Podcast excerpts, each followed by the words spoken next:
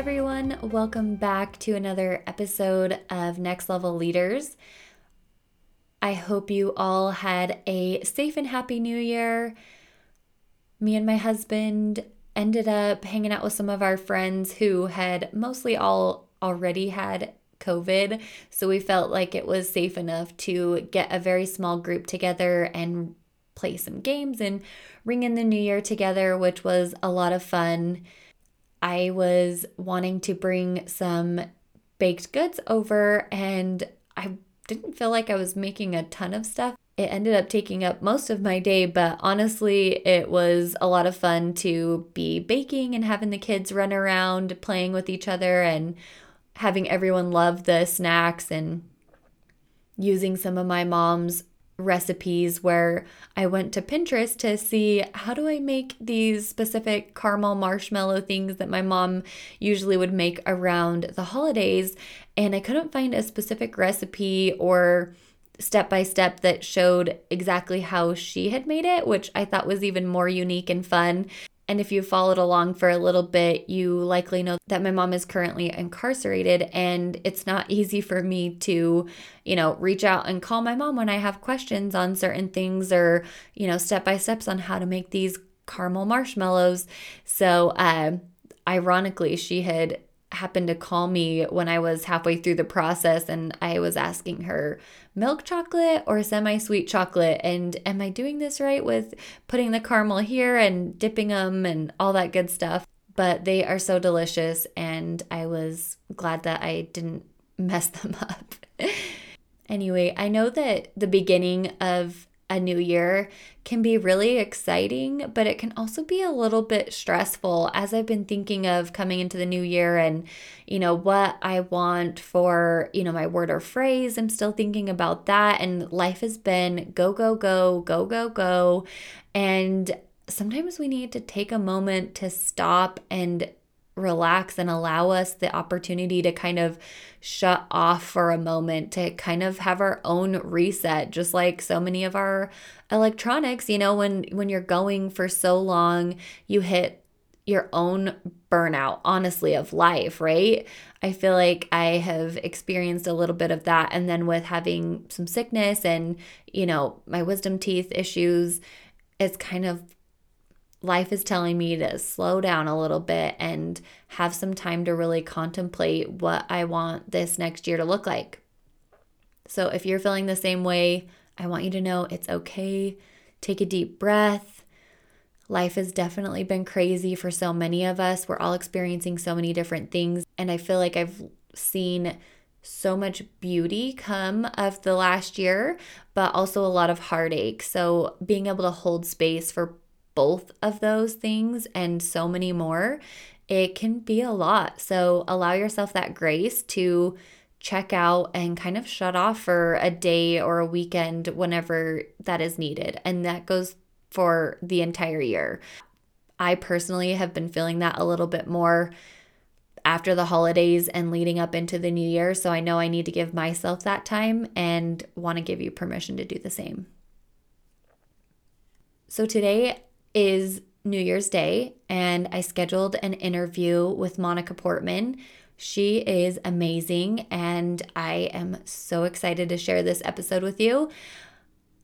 I feel like I have been so lucky and grateful. I feel so grateful to have been introduced to so many of the women that I have interviewed. And it's such a beautiful thing when you ask for what you need, and people help provide that to you. So, when I was asking one of my respected mentors, hey, I'm looking for more female leaders who are strong and passionate and care about diversity and inclusion and how can I get more of that on my own podcast and how can I provide even more diversity within my own podcast of women. So when I was introduced to Monica, I was so excited before even knowing anything about her background, hearing about the type of person she was, and then getting to know her even on a deeper level. I knew I had to have her on here and share an episode. And then it's so fun figuring out okay, after having this amazing 20 minute phone conversation, what do we do an actual episode on? And so after a phone call, I I go to my notes on my phone and I start writing out some questions based on the notes that I've taken. And then I come up with a podcast title. And so that's kind of how I work for my guests. And it's been a lot of fun. So, let me tell you a little bit about Monica. Monica Portman is the Senior Director of Product Management at Cox Automotive, a software company in the automotive industry and co owner of a restaurant. She has spent almost 25 years in product, sales, and strategy. Monica has had great success as a change agent and is an energetic people leader, adept in devising marketing and product strategies, articulating direction, and leading teams in driving business objectives. She has extensive experience with blue chip and mid-tier companies, including Black & Decker, Big Box Retail, and Boart Longyear. Monica has a passion for building things, learning, and solving problems. This curiosity has led her to take on challenges that help her grow as an individual.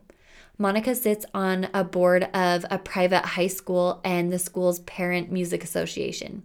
She also dedicates her time to mentoring team members and co chairing an inclusion and diversity initiative at Cox Automotive. In her free time, she loves to camp, travel, and spend time with her family. Oh, and before I jump into the actual interview, there's a bonus question that is provided to Patreon members. So if you're not a member yet, go to patreon.com. That's P A T R E O N.com slash next level leaders and join the community. It's $5 per month, and you get so much additional access to me and a community of people who are just like you, wanting to grow and develop within their role and have more opportunities and network with other people who are like minded. And you'll also get access to bonus content, including a bonus question that I asked Monica as well. All right, let's jump into the interview. All right, everyone, I want to welcome my guest today. I am interviewing Monica Portman today. Thank you so much for being here. Hi. So happy to have you here with me today. Monica and I met through a mentor of both of ours, and I was so happy to get connected to her. I so appreciate when I am talking to fellow coworkers or previous colleagues and you know telling them what I'm looking for for my podcast guests and they think, "Oh, I have the perfect person to introduce you to."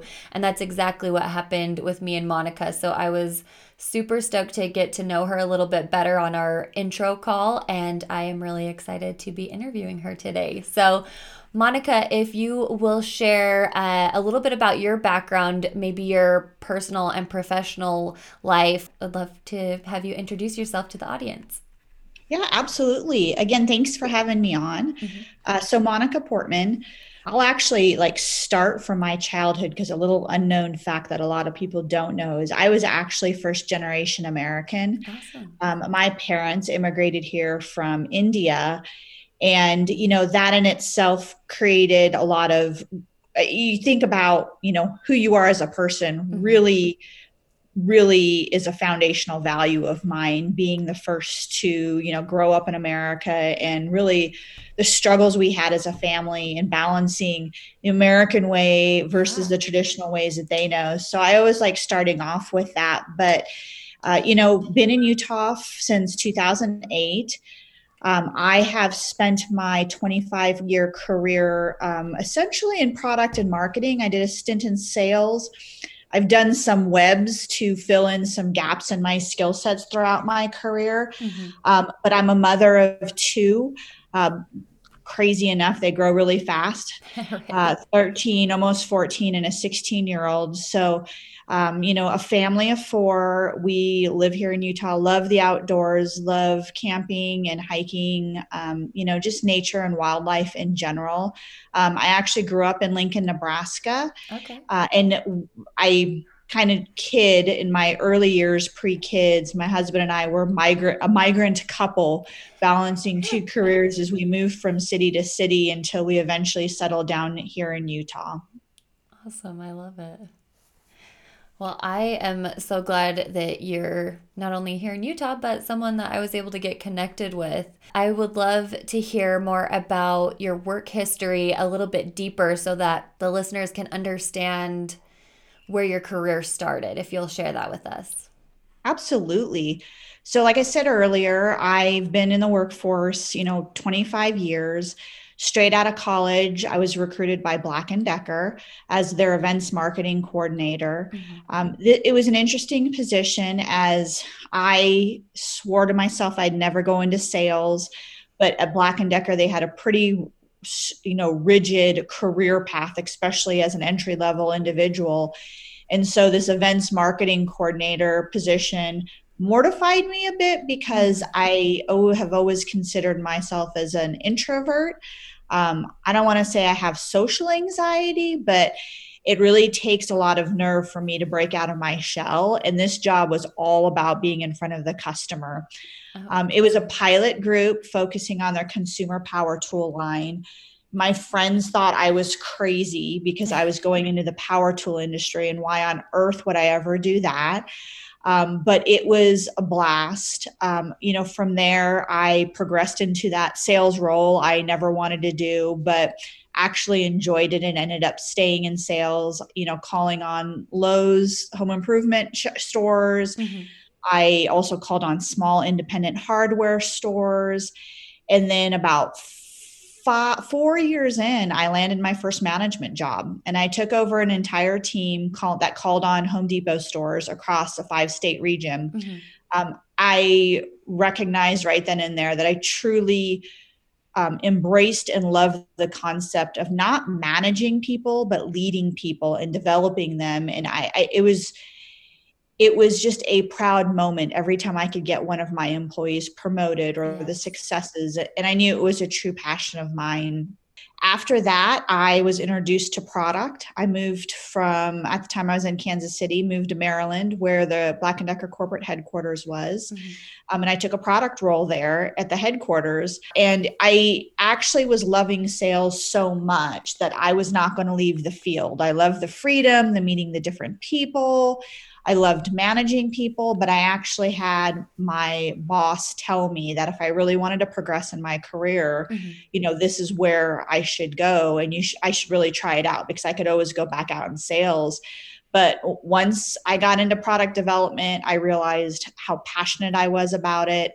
Um, and, and, it's really become my craft since then if i had to pick any one craft i've developed throughout my career so mm-hmm. you know i left black and decker after 12 years um, it was a very hard decision uh, but i had both professional and personal reasons for doing so you know professionally i had been offered a job that was with a company that was global in nature um, and it had truly global experiences. And it wasn't you know a region. It was a worldwide 100 country oversight in my product role in the mining and products and services business. Mm-hmm.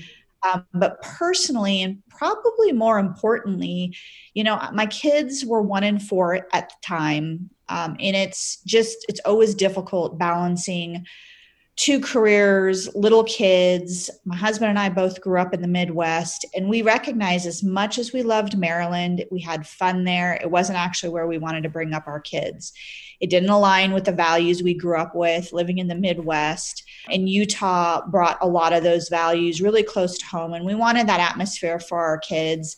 Um, plus you know the mountains and the unlimited opportunities to explore and really let our kids grow up with that freedom of nature and being able to run around and play, which you just can't do out east, it was really hard to resist. So we took the job and we moved to, to Utah. You know, the mining co- industry, you know, I thought some of the things that I put up with or had to deal with mm-hmm. or experience within construction was bad.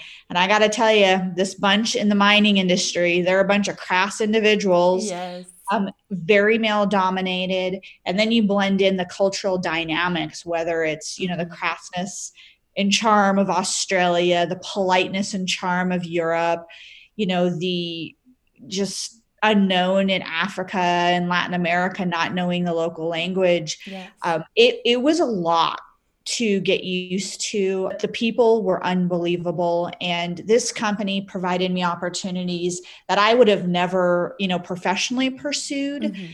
I just consistently got tapped on the shoulder and they asked me to do strange things that were not part of my normal course like corporate communications uh-huh. and st- strategy but i learned so much not just the localization aspect but learning different cultures being able to travel worldwide and just being able to dive in deep enough to the various disciplines that it takes to run a company. I mean, supply chain, finance, like these are things that I would have never considered, but I am proud enough to walk away knowing that I'm dangerous enough in those areas. Mm-hmm. Um, and I learned a ton. My final role there, I again was tapped on the shoulder by the CEO who asked me to lead up a strategic initiative you know they were struggling from a um, financial standpoint and they really needed to have basically stand up a pmo office and and identify areas to drive cost out and then execute on them. And the role worked directly with the ceo and the private equity firm so i took it. It was such a great opportunity for exposure and mm-hmm. to learn from some brilliant minds. And honestly it was one of the best learning experiences i ever had uh, but you know, two years into it, that calling to get back into product and product development, um, you know, it came back to me. I started becoming unhappy in my role, and I'd always promised myself in my career that if I'm not passionate about what I'm doing, I got to get out yes. um, because I can't just get up and do work and then you know move on. It's it's work is a passion and a hobby of mine. So I, you know, started to think about what I was going to do and I had to kind of go from there. Yeah, definitely. Initially, when you mentioned that you swore you'd never go into sales, I love that because you ended up going into it anyways.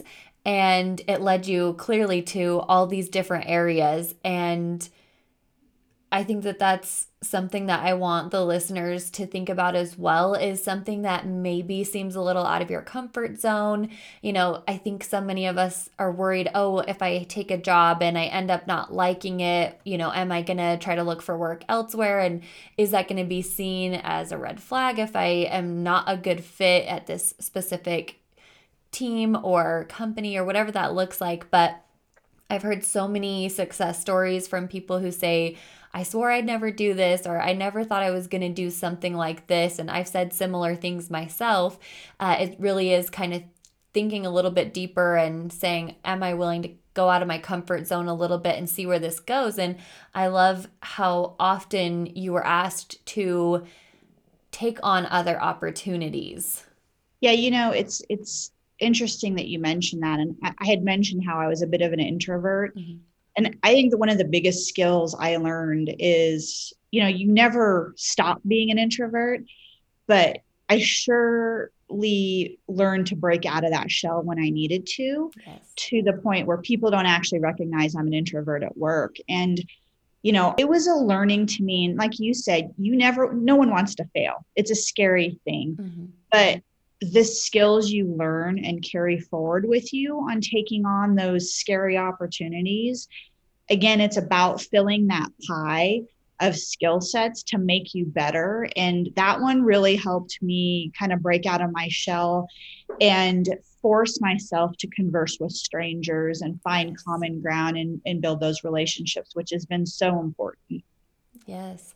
And you had mentioned on our intro call about like hitting a glass ceiling because you had wanted to work towards a VP role. Is that correct? So, can you tell me a little bit more about that process? Because it sounds like so often you're tapped on your shoulder, as you mentioned, for new opportunities. And then when you were thinking, okay, now I'm ready to promote into a VP role and I want to work towards that, it seems like that's kind of where your career took a, a change. So, maybe walk us through what that looked like.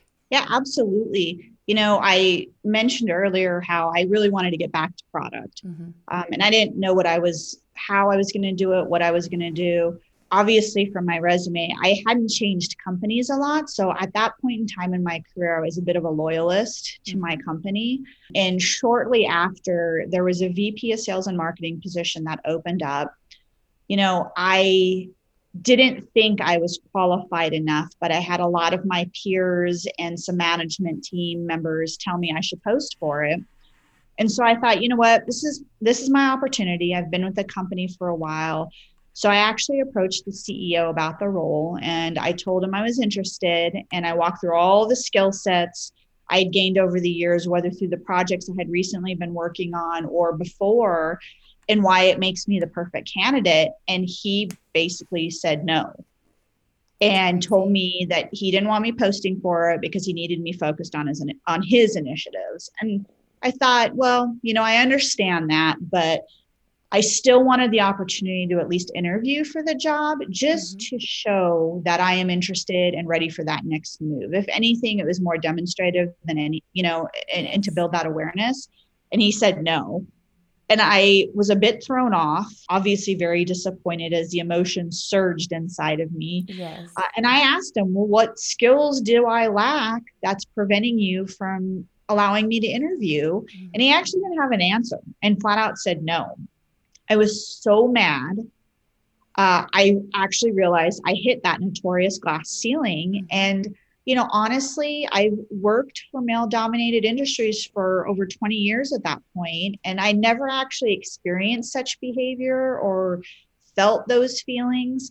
You know, 20 years in, I, I actually struggled with, you know, what am I going to do? Mm-hmm. Like I dealt with a lot of things just being female in male dominated industries, you know, the yes. cat calls on the construction sites, mm-hmm. you know, down in Latin America, the way they treat women is a lot different than America. But those are things I could always overcome and it never really bothered me. But being held back for no reason stung. Yes. And the concept of a glass ceiling was something I actually just read about in books. It's one of those things where, you know, not my backyard, that will never happen to me because you just don't think about it. And it did. And it broke my heart. It really did. All the hard work. And I was so career focused. I knew I had to leave. I, I was I was so upset. I knew I had to leave, but I didn't actually know what I was going to do um, you know, at this point, we'd been in Utah for so long, mm-hmm. uh, loved it here. So it was my home. And early pre kids, it was a lot easier to move from state to state, and it was an adventure. But when you have kids, my husband and I were getting ready. You know, we're trying to start open up a business. I knew we I could we couldn't move as a family, nor was I going to move my kids at the age that they were. So I really had to figure out what my next move was. It took me a while to just get over the emotional hump of what had just happened to me. Yes. It created self-doubt and I had convinced myself I wasn't ready for that for that next role, but I knew that I couldn't walk in that door anymore and I had to really figure out what I was going to do next knowing that I couldn't move either. So I did a lot of research about industries in the area um, and, and that would align to what I want to do, which was get back into product um, you know, learning a lot about Utah industry, which I never actually had to do, mm-hmm. uh, it made me realize that there are really three major categories a product person can get into. It was get into medical or medical devices, you do consumer goods, or you get into technology. And it dawned on me 20 years in my career, I actually never had to find a job before. Yeah. So I didn't actually know like where to start, what to do, because I'd always been tapped on my shoulders and it was an eye opener because I, at that point, was a director and I've never looked for a job before. That's so interesting. So I really had to think about, well, what am I going to do? And at that point, I knew I was going to pursue technology. You know, it's the future of Utah. I wanted to have more opportunities in my future, but I didn't know how I was going to convince a hiring manager that they should hire somebody that not only didn't have software experience, but no technology experience. I got chills when you said that you were being held back for no reason. And that really sat with me because I feel like so many women experience this. And from my outside viewpoint, it seems like maybe you are doing so well in your current role. Like, why?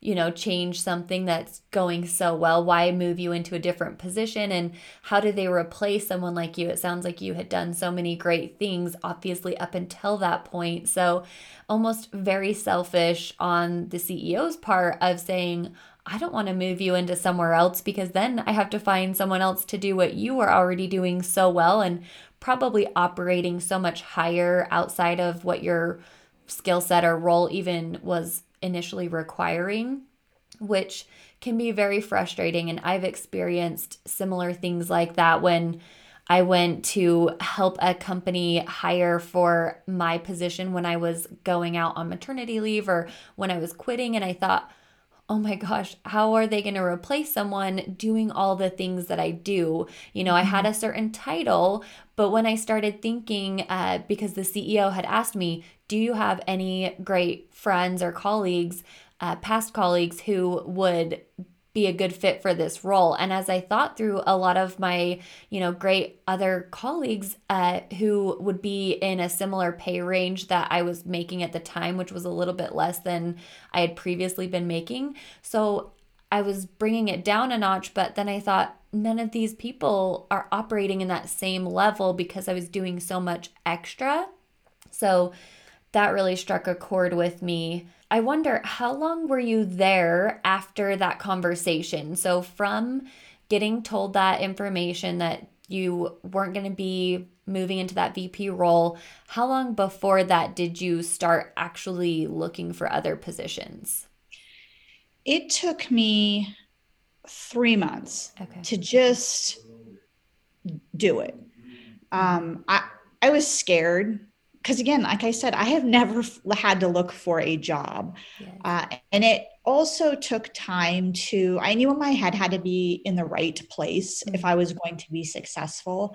It took me a while to kind of get over that slap in the face because um, I was so angry and um, my head wasn't clear. So it was three months before I actually started to refresh my resume, get my LinkedIn profile all set up, and all of that fun stuff.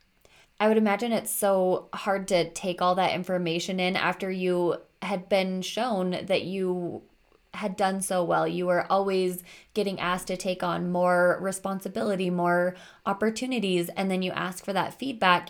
You don't really get any feedback as to why you're not ready or things that you could specifically be working on. So, again, there's so much added confusion. And again, that self doubt creeps in of, you know, I've been here for so many years. I've feel like I've more than proven myself, but yet they still don't think I'm ready and don't want me to even post for the position. You know, where am I supposed to go from there? And yeah, when you actually hit that glass ceiling and after hearing about it and hearing other people's experiences and in your situation you probably never thought that that was really going to happen because you kept progressing and growing and you never hit that and then you know you don't hit that until you do and it can be so painful and hard and all of those emotions. So I, I can definitely understand and relate to that. Let's talk about the pivot from product to technology. What steps did you take to be marketable to tech companies when you started looking for positions? Yeah, so it took me quite a few really hard conversations with recruiters before I realized what I did with my resume just isn't going to be enough. Mm-hmm. Uh, I, I really had to come up with my story on how I was going to bring success to any organization without having those experiences. Uh, it honestly, it took a lot of work. I literally took a spreadsheet and I listed out all of my accomplishments. Mm-hmm. And that in itself was really hard because you don't remember. You don't remember your your accomplishments because you just move on to that next project. And unless you document it somewhere, you it, it, takes a lot of effort to kind of tap into that brain and think through okay what was the accomplishment what was the outcome and what business value like how do i quantify that mm-hmm. and then bridging that to well what skill sets did i leverage to bring success to that particular project and then once i had all of that i actually just bridged it to how i could transfer those skills to a technology company. Um, and what was really interesting is I had a lot of examples of transferable skills because I had already proven it going from construction to mining, which they're not that related, completely mm-hmm. different business skill sets. So that part was an easy story for me to tell, but not knowing what was expected from a technology company and what was desired. Technology companies want people who have software experience or um, experience within their field. And I was kind of a, I was a unicorn. I was a jack of all trades. I had learned all kinds of things. And so it, it, took me a lot of time to really bridge those together and take this massive spreadsheet and then every job I posted for, I pick and chose which skill sets would fit bringing success to those roles.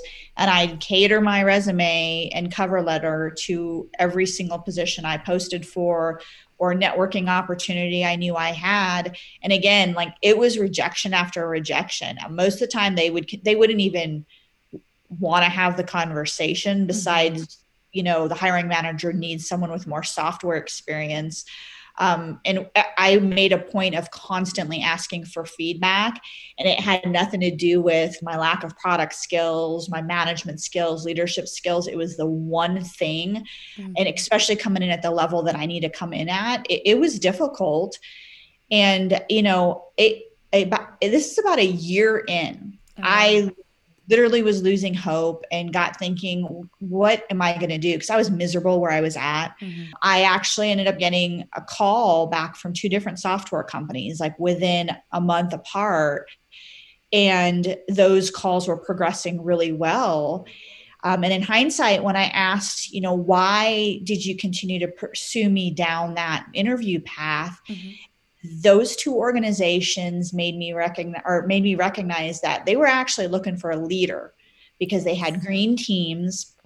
They were trying to build out product practices within their disciplines and they needed someone with a strong product background that could learn fast and had the aptitude and desire yes. to you know do that. Learn fast and drive results was really what they were all about. And that's really what got my foot in the door that's amazing. I love hearing about the different stories and how people get from point A to point B because the job application process isn't always see job posting, add your resume cover letter, get interview, you know, go through that whole process and I love how you walked us through that because you're right at the level that you're at especially the fact that you hadn't really had to interview much in the past as well that is a whole different level of new to you as well and what this process is going to going to look like.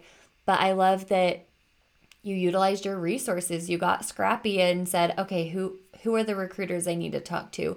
Where do i need to get my foot in the door? How do i be you know persistent without being overbearing? And how do i have these follow-ups? How do i ask for feedback and get direction into where i'm going? And you continue to have that perseverance and that grit to say, this is what I want, and I know I can provide that value. And that clearly came full circle back to you with uh, more than one company following up saying, you know what, you're right. We need the leadership skills. You've got so many other things you can learn the software side of things of the business and really help our team grow to that next level, especially being such a newer company uh, at that green level that you were mentioning. Yeah, you know, and the other thing I'll add on that is I actually got rejected.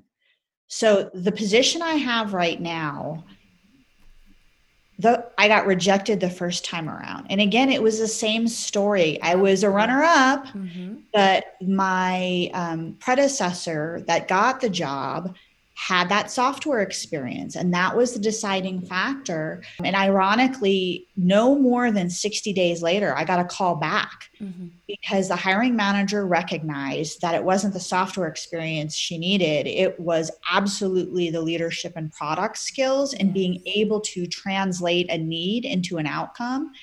So there is something to be said about getting enough feedback to where you can be persistent and have that grit and not giving up.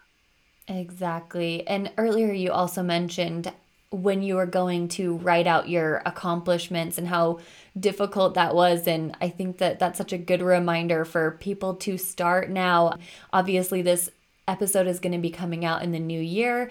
And I want people to remember, especially women in the workplace, to write down the things that you're working on because they don't seem big in the moment, but they can grow into such big things. And like you mentioned, when you're in that headspace of being ready to move on, it's hard to reflect back and think, okay, what exactly was I involved in? What specifically did I do to contribute to the success of that? And I think that that's so important to start writing those things down so that they don't forget uh, because like you mentioned it's it's hard to go back and reflect on that and then i also think it's so important like you mentioned the aspect of following up and getting that feedback and having a good conversation and connection with the people that you're interviewing with. I've had multiple people who've also said the same thing that someone got hired for a role and it ended up not being a good fit. So they went to the person who they thought was good, but maybe they had a few concerns about or whatever that may have been. And then it turns out that they were actually the best person for the job. So sometimes it seems like, you know, you may have been a little bit of a gamble, so to say, because you didn't have, you didn't check exactly all the boxes. But guess what? The person who did wasn't the right fit for that company. So I love how you emphasized following up and creating those connections so that there is future opportunity for the work that you've already done. Why interview and then if you get turned down, totally forget about it and then move on to the next. You've already invested so much time and energy with certain companies. Why not have a good connection with some of those leaders so that you can circle back, follow up, and see if there's new positions? And, you know, you never know what could come out of that. Yeah, you're absolutely right. So tell us, what is the title of the position that you currently hold? Yeah, so uh, Senior Director of Product Management. Um, I'm at Cox Automotive, which they are a large family owned um, business that has multiple software solutions for the automotive industry. Mm-hmm. Whether, eh, you know, some of the more popular ones are like Kelley Blue Book and Auto Trader. Yes. And then there's a suite of solutions that every automobile dealership uses within their own operations to help them run their business. Oh, cool. Yeah, I love how that ties together with your history.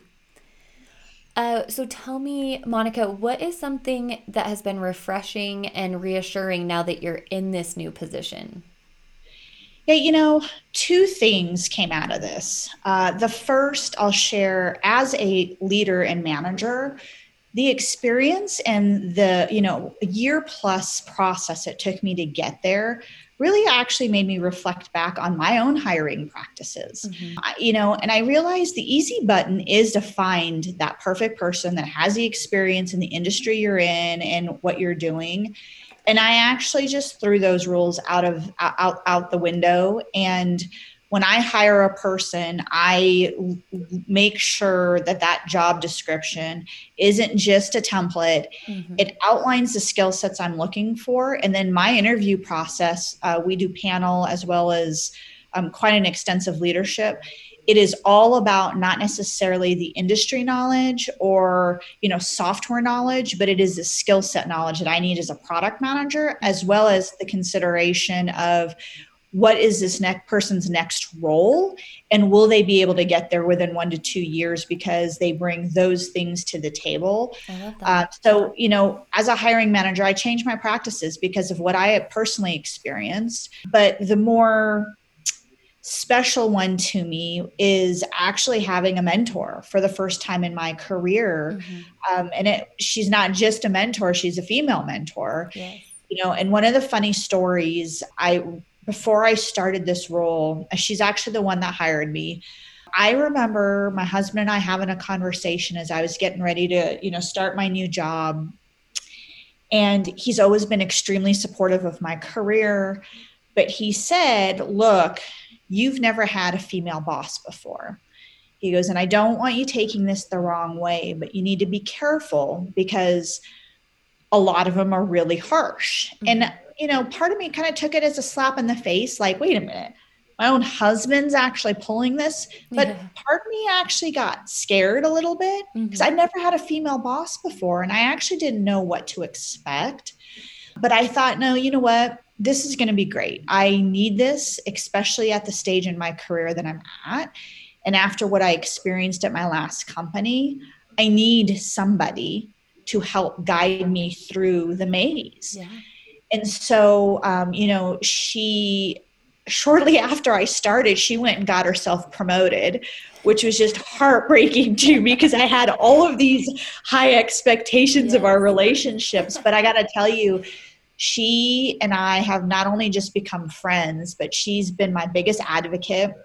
I learned so much from her, and it wasn't actually about you know the software industry or automotive or, or some of the more um, practical skills it was the it was more about you know what? She was hard. She is actually the only person in my entire career that has given me the hard feedback i needed to be a better person. And some of the feedback i got to tell you it felt like a slap in the face but mm-hmm. as i reflect back i have horrifying moments of oh my gosh I, I, do behave that way or i did i do say these things all the time yeah. had i known this earlier in my career i I, who knows, you know, how far, how much further I could have come or how much of a better person I was. But between that hard feedback, just not only become a better person, but she's always driving me really hard. She's always challenging me, challenging me to do better.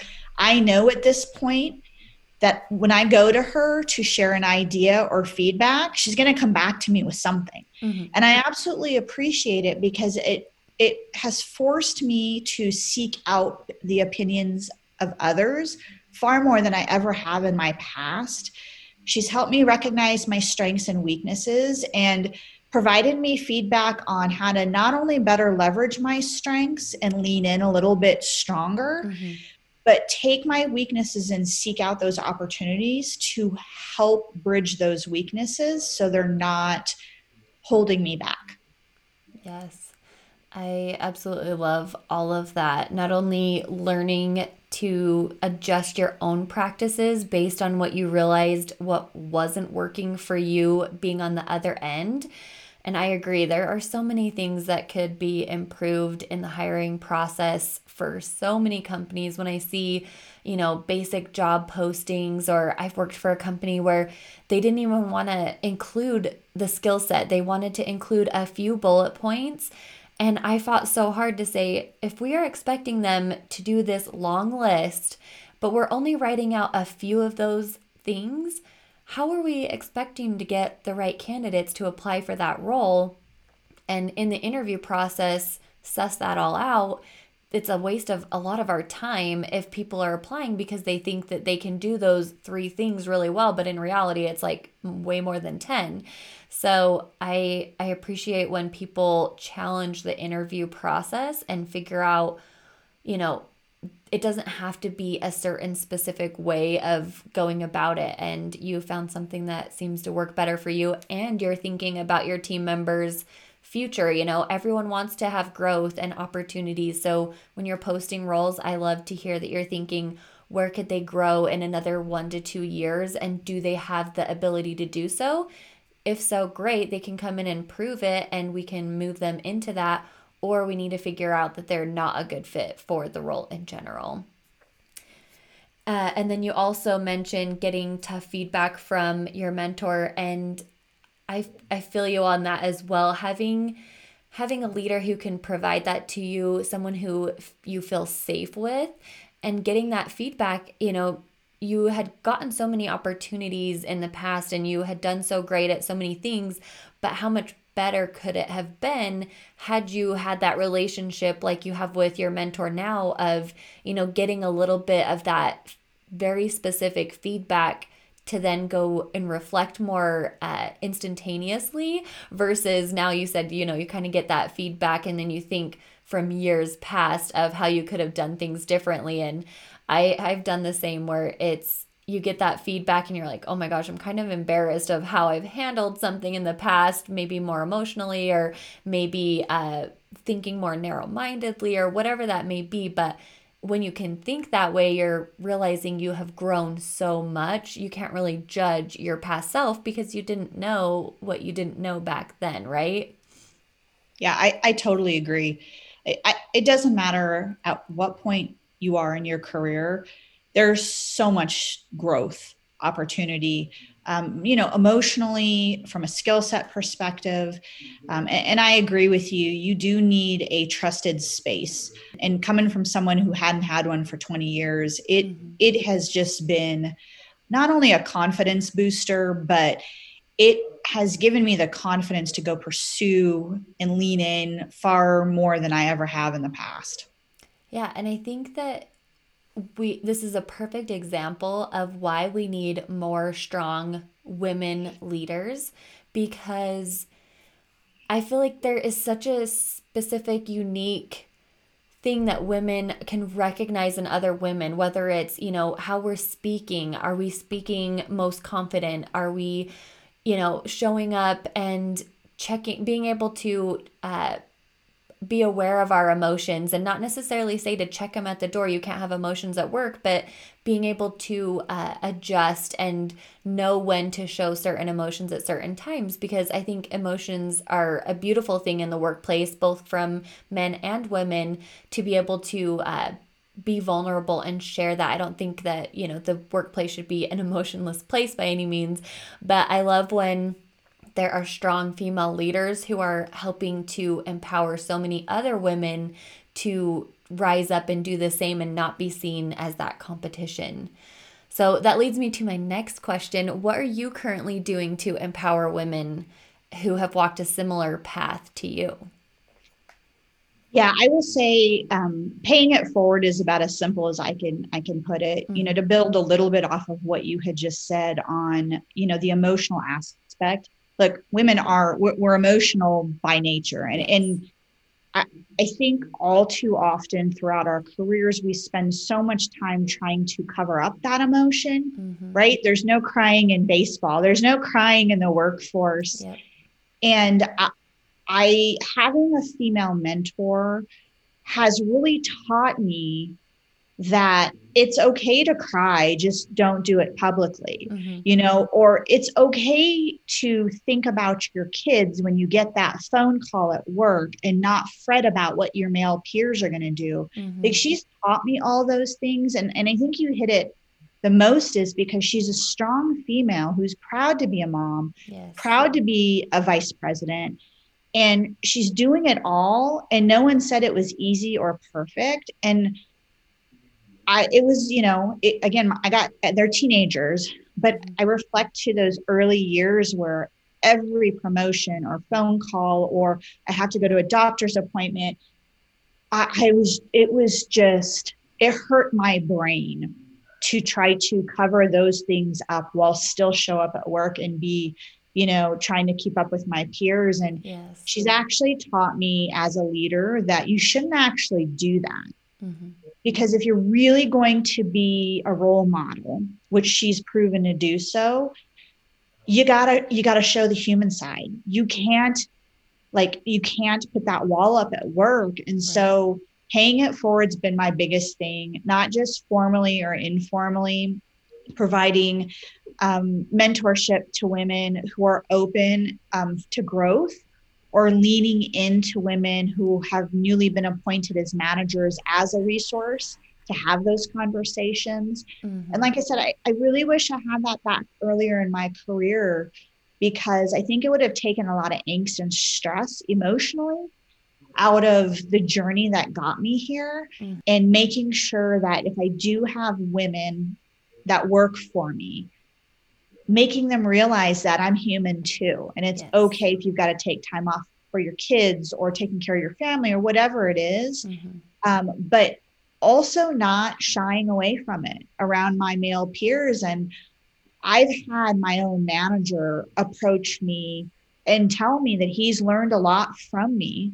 Um, and again, you know, he he's a guy, and I couldn't be prouder about the behavioral change I've seen in him from one conversation we've had. Mm-hmm um, and how he's just embraced the concept of inclusion and diversity in his hiring practices. Awesome. And he's constantly calling me for advice because they're not getting enough, you know, female candidates. It's it's it's been heartwarming and it's motivated me even more to sh- now share some of my reflections back and truly step up now that my kids are a little bit older it's a little easier to do um, as a role model and lean into the younger women in the workforce because it's hard to ask for help it's hard to approach someone you highly respect and say hey will you be my mentor like it, it usually um, doesn't work that way. It's the reason why I never sought out a mentor. Mm-hmm. Uh, and, and as a leader now, I recognize the impact it's had to my life. And I, again, I seek out those women who I think have high potential and offer up the mentorship. I love that. Yeah, I feel like that continues to give me so much more drive and passion for what I'm working towards and why I even have this podcast out is because we need so many more female mentors and leaders in the workplace and there isn't enough of that. I'm in the exact same boat as you that I've I've had male mentors, I've had mostly male leaders and I realized I haven't really had a strong female mentor or strong female leader up until more recently. And gosh, it makes such a difference when you can combine that, you know, feminine energy and really have so much more of an understanding because it's a female to female mentorship and it's such a beautiful thing. And I love that you're doing that.